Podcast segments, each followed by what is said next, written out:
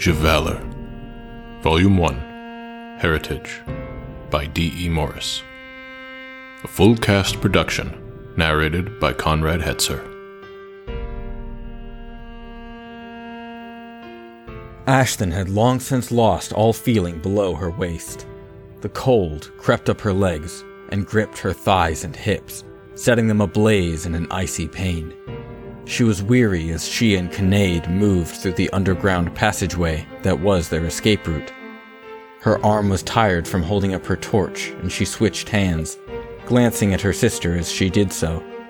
Soft golden curls were matted and wet, and Kinnaid hadn't spoken for a while. Ashlyn fully expected a complaint or two at least, but there had been none, and she was starting to worry. It can't be much further, Nady. We'll be out soon. Kinnaid nodded but didn't speak. She too was tired of wading through cold water and holding up a torch. For a while, the passageway had gone straight, and both girls were optimistic of a fast opening into the forest. After their first turn, they were even surer of their escape. Five turns later, six, seven, their optimism had severely diminished. Ashlyn had promised they would soon be out so many times that Kinnaid's nodded reply was now mechanical. She knew Kinnaid was only moving because she was following her. If Ashlyn stopped, as she desperately wanted to, Kinnaid would sink into the water and be done for. They came to a three-way split where the water was shallow and offered a small island of rocks to the right side of the tunnel. Ashlyn sloshed her way over, and Kinnaid did the same. Both of the girls were exhausted and managed to curl up against one another on top of the rocks and sleep, the torches shoved between the cracks to give them light and warmth. When they awoke, it was impossible to tell the time and whether it was night or day. Kinnaid held her torch high and looked at her sister. Which way, Lenny? I don't know. If she was figuring the turns correctly, they had been heading into, or even under, the mountains. It would help if the water had a current or was moving. But the water is moving. Ashlyn looked at her sister, confused, then followed the blue eyed gaze to the left tunnel. Lifting her torch higher didn't show her what Kinnaid was seeing at first, but then the water did indeed move. Not in any certain direction, but rippling and swirling like something had surfaced and gone back under. Kinnaid made a small sound like a whimper and moved closer to her sister as something swam past her legs. Lenny! In a quick protective movement, Ashlyn put her younger sister between herself and the wall, both of them facing the direction of the rippling water. Farther back in the tunnel from which they'd come, a half seen shape jumped from the water and made a slap like a fish throwing itself against the wall. Ashlyn realized she'd been holding her breath and exhaled. Stay here. She moved in the direction of the sound, Kinnaid very close behind, ignoring the order given to her. Nothing could be seen in the limited torchlight, and the waters were so dark that it was impossible to tell what had made the sound. I don't know what that was. A fish, maybe? Kinnaid shook her head vigorously. That was no fish. She glanced behind herself, making sure the wall was still close by. Turning to get a better look, she narrowed her eyes and reached out with her free hand. Whatever it was, it hit here. Look, the wall is all wet. Kinnaid, don't! The idea hadn't formed quickly enough in Ashlyn's mind to figure it out before, but now she grabbed Kinnaid's hand and pulled it back, just in time. The droplets of water, stationary until that moment, now sank into the wall as though being absorbed by a sponge. In the same instant appeared the head of a beast, scales black and blue, shining exactly like the water on the wall had, eyes white and sightless. It spat, hissed, and snarled, Kinnaid screamed, pulling her hand away from her sister and into herself. Easy. It's a water dragon. She pulled Kinnaid back so that the creature would stop sputtering. His head wasn't large at all, the size of a small horse at best. Can you understand me? The dragon blinked his empty eyes and calmed some. A rumbling came from his throat, the promise of an ill nature if she came any closer. I understand your words, Guile. What are you doing down here? Ashlyn flinched at the intrusion into her mind. My apologies, great Lord of the Waters. It was not our intention to intrude or disrupt. My sister and I are simply looking for a way out. You must have gotten down here somehow. Go back the way you came, and you'll get out. His head started to sink back into the wall, but Ashlyn reached out with her thoughts. Wait, please. We cannot go back that way. The dragon stopped, halfway gone into the wall. Why not? Why not? What is going on? Is it talking to you? Unlike Ashlyn, Kinnaid's abilities were not very strong. She could create fire on her own, on very rare occasions, but that was the extent of it. Shh. The older sister barely spared the younger a glance before answering the dragon. Death awaits us if we return from whence we came. Please, great dragon, we are in need of your permission to pass, and if you would be so kind, perhaps your help. The dragon considered the request a moment before turning to gaze at the girls. You smell like ashes, and it bothers my senses. Ashlyn smiled despite herself. It was a very juvenile thing to say for a creature who had the ability to live for hundreds of years. His size would not have given his age away, as it varied from dragon to dragon. But now, Ashlyn was more amused than intimidated. Forgive me. Even with the water, I cannot escape the way I seem to smell to the drags. The dragon snorted and pulled his head completely into the wall before coming back out into view and bringing the rest of his body with him. The girls moved back, Kinnaid hanging on to her sister's arm as they saw the dragon in its entirety. Like his head, the rest of his body was black and blue and slick with slimy buildup. He had no wings and was shaped like an oversized snake. Fully before them now, he had to hold on to the wall with his stumpy legs to keep himself above water. Tell me more of this supposed death that awaits. He wants to know why we're down here. Can he understand me? Yes. He can hear you, but he can only speak telepathically. She pursed her lips for a moment.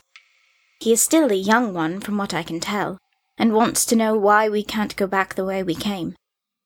What are you going to tell him? The truth.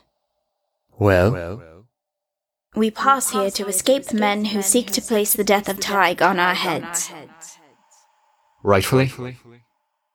Yes. He was an evil man that needed to be put out of our misery.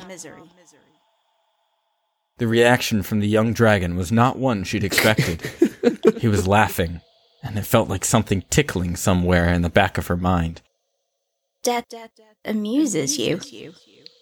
Mortal death is always amusing, especially when one believes he has the right to kill the other. That is rather impertinent.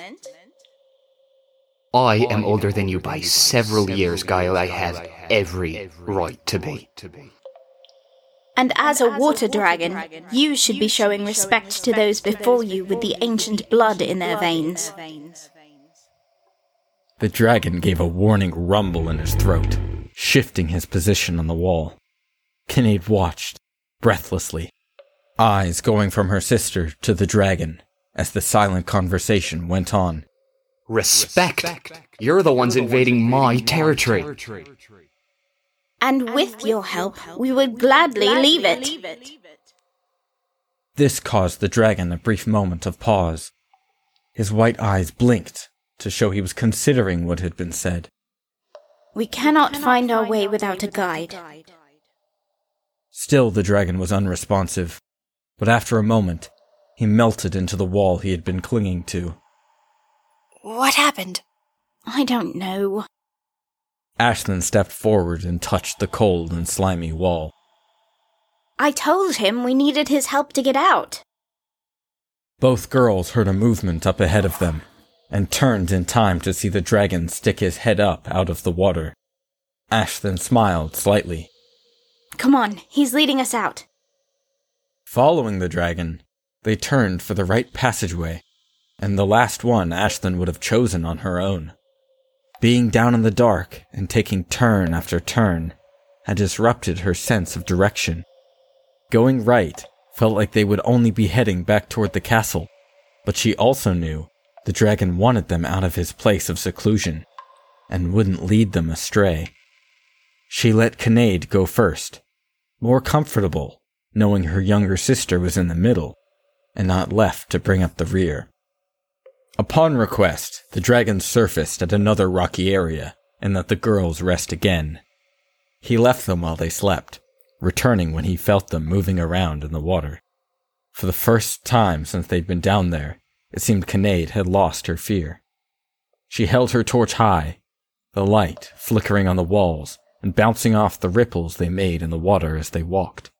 Her eyes stayed on the dragon when he'd occasionally stick his head above water, and kept walking and looking for him when he was swimming below the surface. She was completely enchanted with the little thing, whereas Ashlyn just wanted to be done with him. He is a good spirit to have shown us out like this. You weren't privy to the conversation. A good spirit is not quite the way I would choose to describe him. I wonder how he got down here. How does he go about to eat? There is nothing alive down here except us. I have not even seen any bones in the water of what he might have eaten. I don't know. Why does she look at me like that? Even under the water, he was talking with Ashlyn and she smirked to herself. I do believe she may be a little smitten with you. That got him to leave her alone for a while, and this time when laughter was felt through thoughts, it was the dragon feeling Ashlyn's laughter. Lenny, They spent another night in the cold water and were feeling weak from the lack of food and parched with nothing to drink. what do you think will happen to Briac? Do you really think he will make it back home? Another question to which she did not have a sure answer. Briac has been around much longer than we have, and has been through a few battles in his time.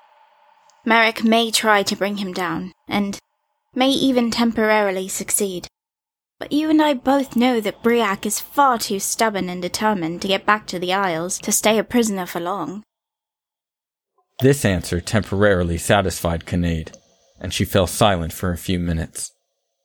Soon, however, she questioned her sister again. If you knew what he was going to do by not coming down here, would you still have left? Ashlyn had been asking herself the same question for almost as long as they had been abandoned by Briac, and her answer was always the same in the end. Yes. It would have been one or all of us, Kinnaid. Were it a choice between him or me, that I cannot tell you the outcome.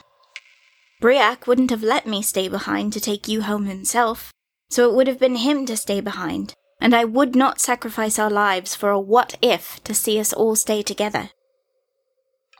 Kinnaid trudged on ahead, thinking over the answer her sister offered.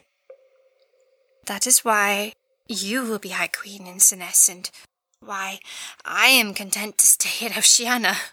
Why is that?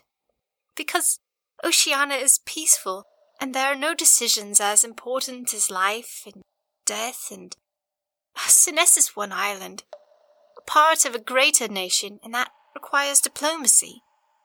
I do not know that I could have made the decision you claim you would have. No one knows what they can or cannot do until the time is upon them.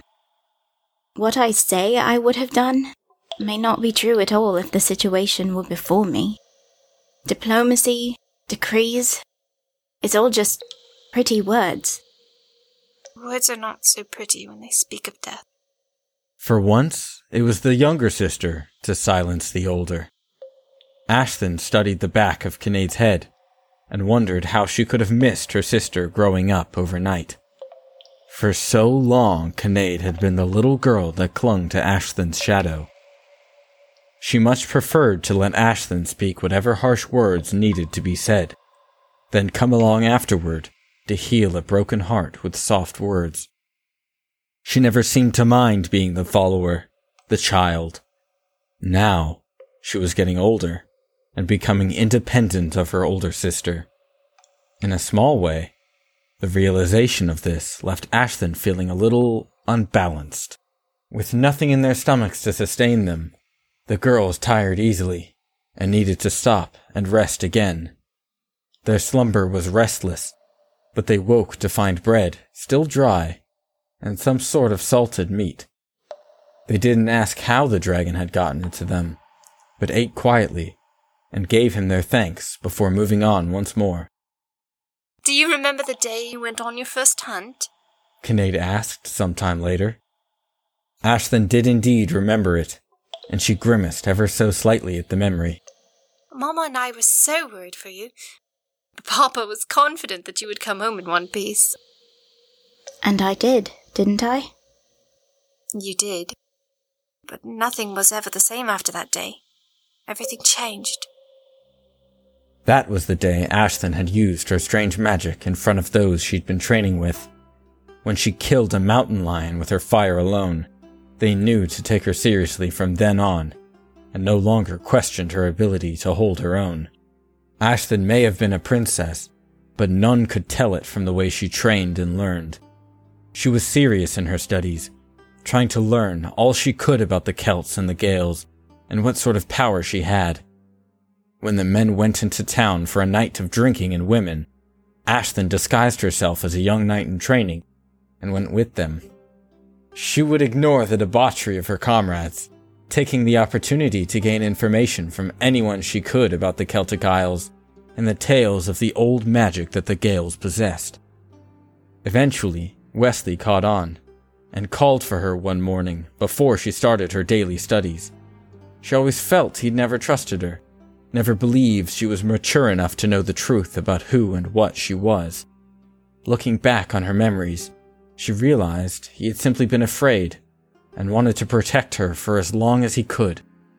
She could still hear him saying to her the day he tried to show her, Do not fault me for wanting to keep you safe.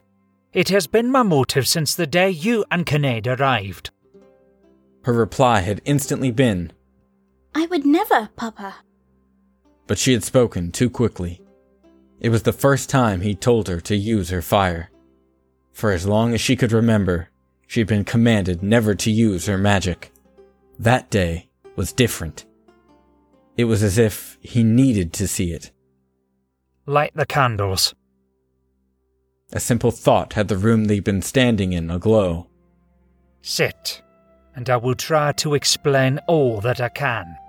As king, Wesley was commanding and ever sure of himself. That day, he'd been so soft spoken, almost nervous. It had unsettled her, especially when he began asking questions that made no sense. What do you remember from your life in Seness? I don't remember very much at all. Most of it is fuzzy. I remember being scared when Nadie and I were given to some woman to hide. I remember all the soldiers coming into town, and the vibration of the floorboards from so many heavy horses riding by at once. What else? Do you remember anything before that? Well, I was very young, Papa.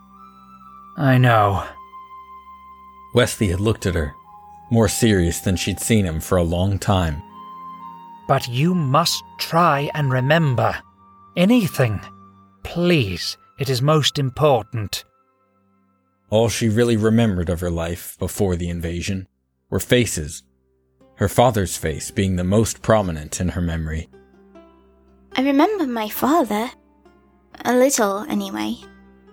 And what before that? Papa, I was only. Think, Ashlyn. His insistence had been gentle, but there was a certain urgency to his words, even as he'd placed an old scroll before her. What is this? Wesley hadn't answered, but grabbed one of the candles to bring it closer over the printing. Papa, what's going on? You're scaring me. This small plea almost seemed a shock to the king. He looked at Ashlyn, who shook her head. I can't remember anything, and I do not know what it is you want me to remember so badly. What does it even have to do with anything? Everything. Wesley pursed his lips together a moment. Look at this scroll and tell me what you say. Ashlyn couldn't understand what had gotten into her father, or the way he was acting now. But leaning over the table, she obliged. What was on the scroll meant nothing to her. It is one of the ancient languages. I can't read it. This seemed to almost disappoint the king. Nothing? Not a word of it. Ashlyn looked again, more certain that the writing on the scroll was not something she had studied. In fact, even the way it had been written seemed somehow old. But then, something caught her eye. Wait. It does look a little. That word there. She pointed to a group of lines, eyes narrowing slightly. That. I think it says time. Ashlyn blinked, a little surprised to recognize anything, but now motivated to keep looking. She ran a finger over the parchment, intrigued. Um. Water. That right there is water. And earth. No, maybe. No, I think it is. Finally looking up, Ashlyn shook her head. What is this, Papa? Wesley seemed almost unable to speak. It was hard to tell whether he was pleased, surprised, or in complete shock. He too shook his head, and even for a moment looked on the verge of tears. I do not know what language this is. Nor does any scholar to see this, since it has come into my possession. Even the most educated are at a loss. Silence filled the room, and it only took a few seconds of it to make Ashlyn laugh. no, really. What is it? It has to be one of the old boring languages I looked at with my tutor before. Wesley did not speak, but continued to gaze at his daughter with the same complex expression. This made Ashlyn uncomfortable, and her tone grew slightly indecibel. What language is this, Papa? I truly do not know. What do you mean? She slammed open hands on the table and rose, no longer even slightly amused. How can I know a language that you do not? How is that even possible? Lower your voice. She was feeling riled, but not beyond the ability to listen. Sit, please. I will try to explain. Wesley started to gather up the scroll, but Ashlyn stopped him by placing a hand on the top of it. He left it alone and sat down. I will ask you to remember your tone. I've no doubt that at one point or another you will feel the need to express that rather audible temper of yours. But please. Ashlyn nodded soundlessly and sat back in her chair, fully prepared to listen. Before your father had you, there was an island just off the northwestern coast of Ibes, Mogro Island. You have heard of it mentioned in your studies. Ashlyn nodded once more. It was a place she'd heard of only a handful of times, and not much had ever been said about it. The island was small. If it was as large as Nivar, I would be surprised, but it need not have been large to be intimidating or a threat to anyone. There was nothing on Mogro but trees and one small mountain. Again, eh, nothing at all to concern oneself with. It was what the mountain contained that made the island so important. She'd guessed a dragon. Yes, Hartlin, a dragon, and she was as terrible beast to anyone that would enter her domain. For generations she was there, and she became a target for game long before she became a legend. I've never heard this legend. For good reasons, I assure you. Countless men, kings, nobles, simple county peasants. Many lives were lost in the pursuit of this dragon. Why? Was she a danger to people? Not at all. I would be pretty grouchy if someone tried to enter my cave, too. As would I, especially if I were protecting something precious to me. Like a baby dragon? Some wondered, and you know how priceless hatchlings are to poachers. Don't remind me. I think hunting dragons is disgusting, especially the Gaelic ones. I could not agree more. But many still hunt them. Money is a powerful motivator even to the gentlest of men, and there was a high reward for every part of a dragon. In most places there still is, though not as high as the payment for unicorns. But they pursued this dragon for the sheer sport of it. The more men to die at her talons, the greater the challenge. The greater the challenge, the higher the reward. As years passed and her drakelins would have grown, it became very apparent that there was no offspring. Never were they seen to take to the skies for hunting, and for that matter, neither was she. Then how was she getting food? If there were always men coming to hunt her, as you say, then it would be folly to leave, even to sustain herself. Her treasure would be vulnerable, just as she herself would be. But then, as you ask, how did she stay alive for so long? And what was she protecting, if not her own young? There was an odd light to Wesley's eyes, a strange excitement. You tell me. I don't know this story. No one ever knew how she lived, but she thrived in even the continuous hunts. It was your father who solved the mystery, part of it at least. Your father went to Margro Island with a skeleton crew, and when they returned to Senness, none of them were quite the same as before. When they were asked about what they had found, all remained silent on the matter. So? What happened? What happened to the dragon? Did he kill it? And why wouldn't any of the men speak? Why wouldn't he? Did he find what she'd been protecting? And why have I never heard this story before? The excitement Wesley had before had faded, replaced once again by the solemn look of apology. Your father was never one to take a life for sport or bragging rights. What truly happened on that island only your father knew. I would like to believe he told me the truth of it, but I cannot be certain. What my brother told me was that he left Senness with three men to his crew and no more. Upon reaching Margro Island, he left strict orders telling those men to stay on the ship, no matter what they saw or heard.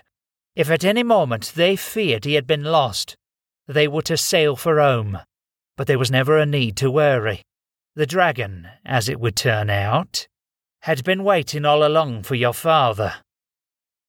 Ashlyn blinked her surprise, and Wesley nodded. Countless years of being pursued only to wait for the moment she met him. When he approached the mouth of the cave, nothing could be heard or seen of her but the reflection of her eyes, like a cat who had been caught in a shadow gazing at you. She did not snap at him, did not growl. At first, she did not even move, but looked at him in her disembodied darkness. It was a moment of judgment on both parts. Your father trying to decide whether or not to get closer, the dragon deciding whether or not to let him. I can picture it. The memories she had of her father were fuzzy, but his face was something she would never forget. He'd had a kind and gentle face, beautiful hazel eyes, and blonde hair that was always soft, and just brushed his shoulders when he wore it loose. In her mind, Ashlyn's father actually looked like a younger version of Wesley. though Wesley had been the younger of the two. He went in, didn't he? He went in. At least he started to. As soon as his feet touched the darkness, the dragon made the strangest sound. She was thrumming. Wesley's smile was soft. That beautiful vibration of peace coming from her very core, making the walls and the ground of the cave tremble ever so slightly, was her way of welcoming him. He entered, and the cave was lit in a fire more amazing than he had seen in his life. The heat of it was grand, but not overpowering, and the colours were like nothing he had seen before. Looking at the dragon, he finally saw in her all her glory. Her scales were golden and almost too dazzling to look at in the light of the fire. When she moved, her eyes stayed on him, blue green probes to take in his every breath, and the thrumming did not stop. There was no danger there, and both knew it. When she drew upon him and put her giant maw very close to his face, he did not flinch. Instead, he reached out a hand and placed it on the side of a red. The scales felt like living heat but did not burn. They were hard as steel. She closed her eyes and leaned into him. All at once her figure changed, shrinking and turning into that of a human in the space of but a few breaths.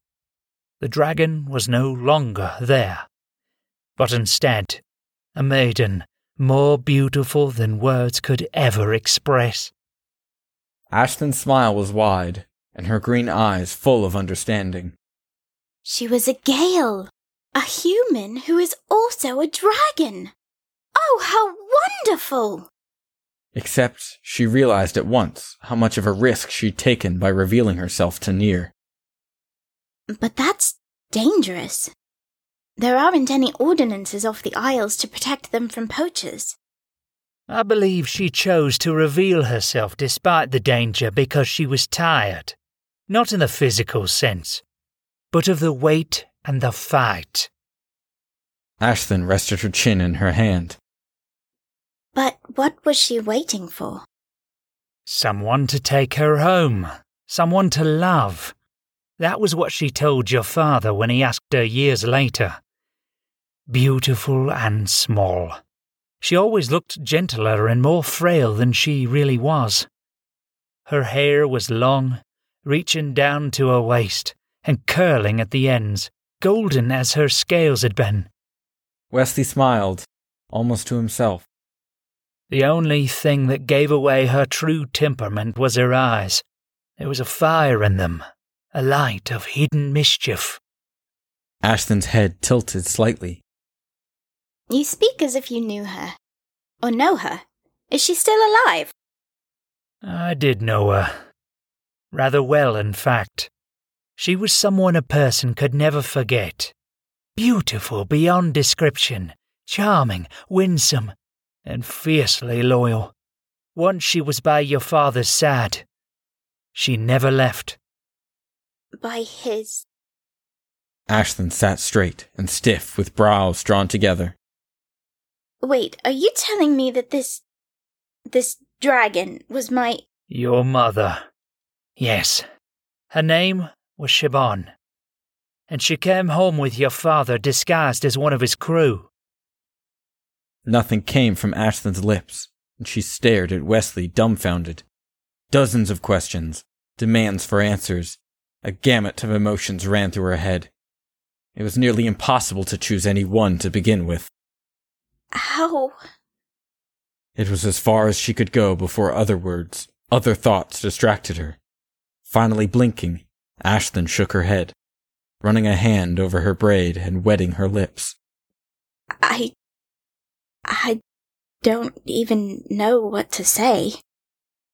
Wesley looked at his daughter with a small amount of pity. Do you believe me? Because that is what is most important. You must know that I have never once lied to you, and I would not change that now. I know. That is why I don't know what to say. She lifted her eyes from the table.